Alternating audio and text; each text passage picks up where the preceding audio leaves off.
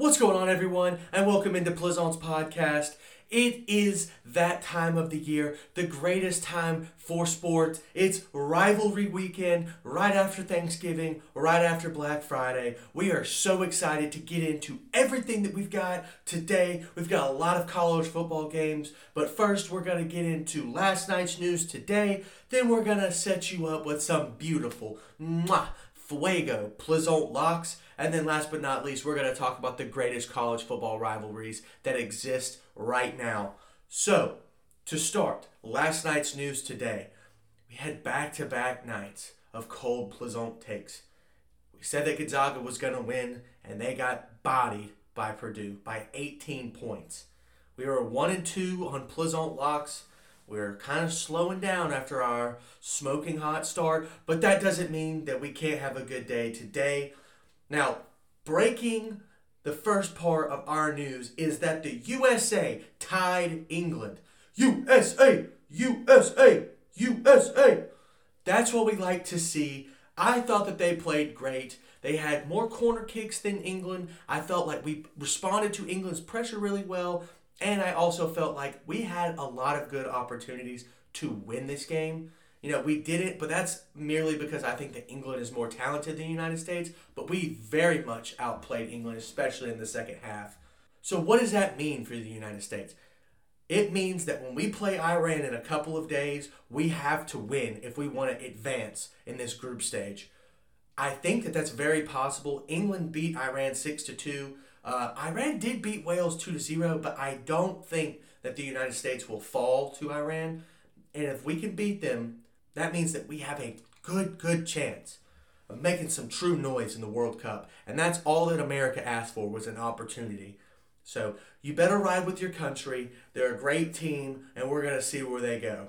So next up, we've got Tulane. They finally pulled off a signature win, and they beat Cincinnati barely, just 27 to 24. But they finished the season 10 and 2, and they have a chance to win the AAC title and a good chance to win a, a, bid for a New Year's Six Bowl. I think that's a really good opportunity for Tulane. I just want to give out a, uh, I just want to give out a shout out to uh, Tyjae Spears. He finished the regular season with 1,177 rushing yards on 6.2 yards per carry and had 14 touchdowns. That's a hell of a season for Tulane. I give them all the props. Speaking of all the props, Texas finished the season in proper fashion, like I said they should have.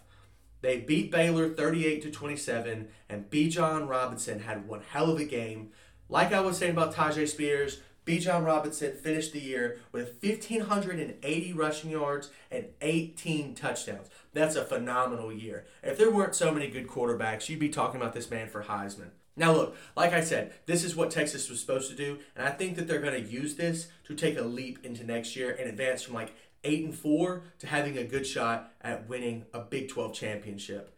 This is going to be a weak conference next year. Oklahoma is rebuilding. Oklahoma State is losing their quarterback. TCU is most likely losing their quarterback. And Kansas State, this is probably just a fluke year for them. I don't buy it. I do think that Texas can really make some noise right before they come into the SEC. Now, we're going to move into some college basketball. And yesterday was wild. We have all these different invitationals that are going on right now. So you have these weird random matchups. I thought these were pretty notable. North Carolina was upset by Iowa State 70 to 65. I think that was probably the shock of the day yesterday. Uh, Iowa State played pretty hard, out rebounded, out assisted, and had less turnovers than North Carolina. Now, what does this mean in college basketball? I've been always thinking about is there really such thing as a number one team in basketball? Not really. No, is North Carolina a top 10 team? Absolutely. But are they the best team in college basketball? Not right now. I just think that in college basketball, the top 25 is just so fluid. There's no point of having these arguments about who the best team is. Um, speaking of that, we had Tennessee beat Kansas. And this is just a prime example of what I was just talking about. Tennessee, they just lost to Colorado, who's unranked and is not that good of a basketball team. And Kansas just now beat Duke, a top 10 matchup. I just don't understand how Tennessee was able to walk in and beat Kansas by 14 points yesterday. It all just is goes to show that there's no such thing as like a true like big team that's too big to fail, like an Alabama or uh, an LSU or something like that, playing against a non-conference game in football. This, to me, is just what makes college basketball so entertaining and watchable. It's just because it's so competitive. So speaking of competitive, UConn absolutely handled Alabama yesterday in college basketball. Now, this to me was a typical Nate Oats Alabama loss. Alabama had 21 turnovers and they got outscored 26 to 14 with seven minutes left to go in the second half. They, the score ended up being 82 to 67. Alabama was really not competitive throughout the second half of the second half. I don't think that this Alabama team could compete with other uh, power teams like a North Carolina and a Duke and a Kansas. I do think that they're a top three team in the SEC and they can have a really good season. So, I, you know, I, my hopes are up for Alabama and UConn looks like a really good team. A lot of size and three point shooting, as well as ball movement, lack of turnovers. UConn might be a really good complete team. We'll have to wait and see uh, where they end up in the standings. And last but not least, for our college basketball coverage, we had Purdue smoking Gonzaga. Now, I apologize for my prediction yesterday. I forgot that Gonzaga does not respond well to physicality or size. Purdue center Zach Edey put up an absolute monstrous stat line. He had 23 points, 7 rebounds, and 3 blocks on 10 of 16 shooting. And the Zags were out rebounded 46 to 31 overall. Look, Gonzaga, they're a really good finesse team. They have some they have some decent size, like Drew Timme, but he's nothing compared to like a Zach Edey who sits at like seven three and is an absolute monster on the court. I think Gonzaga has problems playing Big Ten teams, SEC teams, just teams that like to get physical with you and they're not finesse. Now, when you when Gonzaga plays Xavier and Marquette and stuff like that, yeah, they're gonna blow their doors off. But well, just like you know the past five six tournaments, Gonzaga is gonna struggle whenever it comes time to play a physical team. And now, for the greatest part of my show, I love it, I adore it. This is all that I think about all day long. It's Plaisance Locks. Now, we're going to be shrinking the load today. We were going from three games to two games, but this is for maximum optimization. You can't get mad at me. We're 12 and 6 on the year. We're still making money. That's what you like to see. Let's get after it. To start, TCU minus 10 versus Iowa State. Iowa State's offense is one of the worst in the Big 12. They've lost a lot of close matchups recently, and they're not really playing for anything anymore. Okay, they're four and seven. They're not going to a bowl game. They just lost a heartbreaker to Texas Tech. I don't buy this Iowa State team is going to walk into TCU and do anything remotely close to playing a competitive game. I think that Max Duggan has a Heisman chance here. I think today might be his staple game to punch his ticket to get to New York. TCU's outscoring teams at home by 19 and a half points. I think this is an absolute lock. This is a very overmatched Iowa State team. I just don't see how they're going to be able to be competitive, especially when TCU comes out and scores like three touchdowns in the first half. And our second and last pick for today is going to be Tennessee minus 14 versus Vanderbilt. Now, I'm hedging here. I think that this Vanderbilt team is in for a slaughter. Yes, Tennessee's season is over. Yes, Hendon Hooker is out for the year. But Vanderbilt is trash. They have always been trash. They are not an SEC school. They gave everything that they had, and I mean everything, to beat a six win Kentucky team and a six win Florida team. This is not a Vanderbilt team who has somehow put this together. I don't buy them at all. Josh Heupel had Vanderbilt's number last year. Tennessee beat Vanderbilt 45 to 21. That wasn't even the Tennessee team from last year. This Tennessee team is much better, much improved, way better wide receivers, phenomenal running game, and I think this is a good chance for Tennessee's young players to really get after it and show these Vanderbilt Commodores where they belong in the SEC. Put those men in their place. They are not an SEC football school. Tennessee minus 14. Hammer it. Plaisant is not responsible for losing locks. Please gamble responsibly.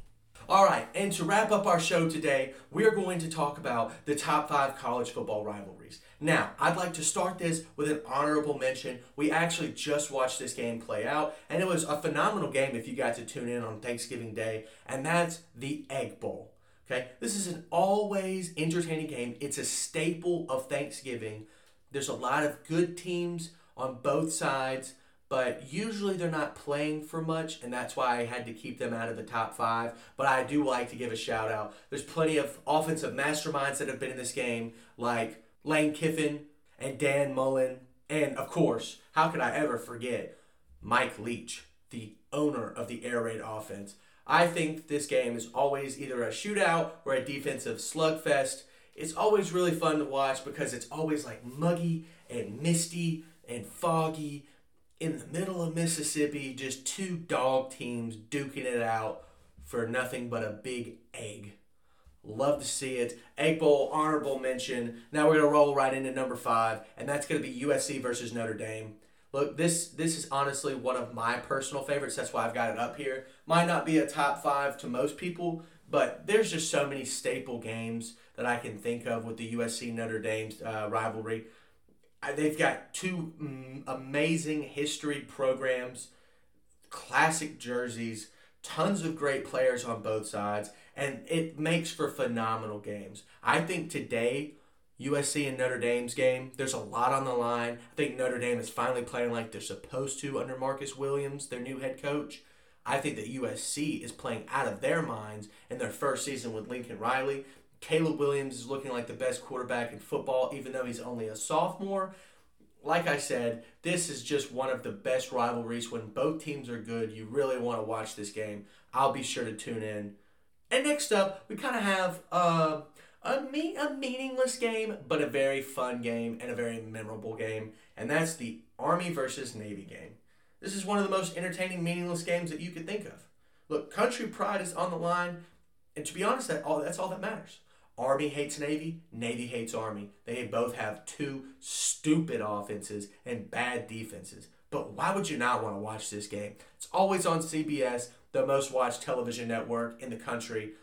It's easy to me to see why everyone loves this rivalry. There's just so many men in uniform, there's giant jets flying across the field, there's the stupid triple option from Navy that is so outdated, but somehow it works sometimes. I personally love this game. That's why I've got it at number four. Number three, we've got the Red River rivalry. Now, come on. Texas versus Oklahoma.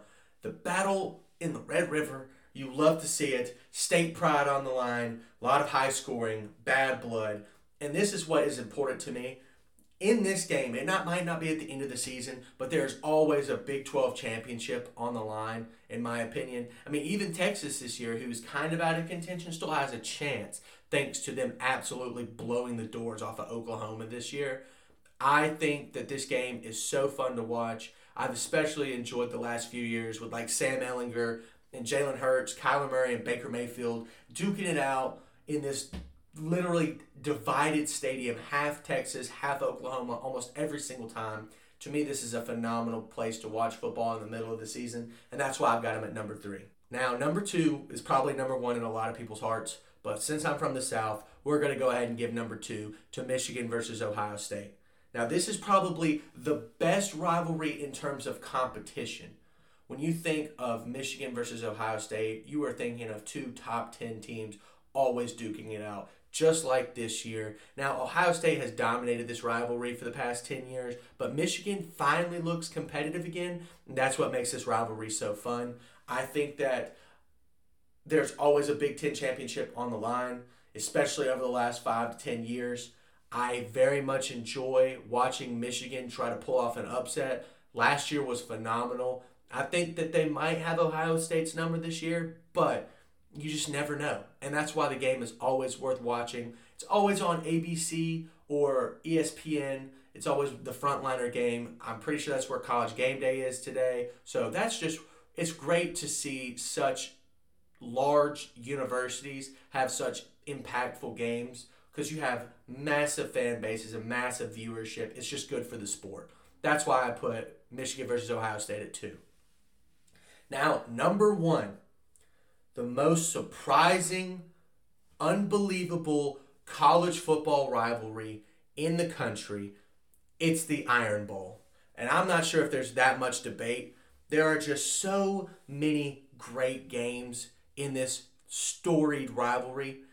Alabama, Auburn, for a large portion of the 2010s, the winner of the Iron Bowl would go to the national championship game.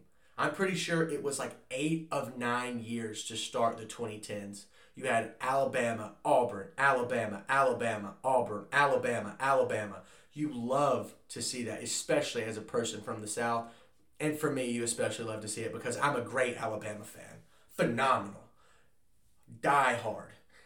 Look, I do have to give Auburn their props though. They have so many great wins. Let's just talk about a few over the last like 12 years.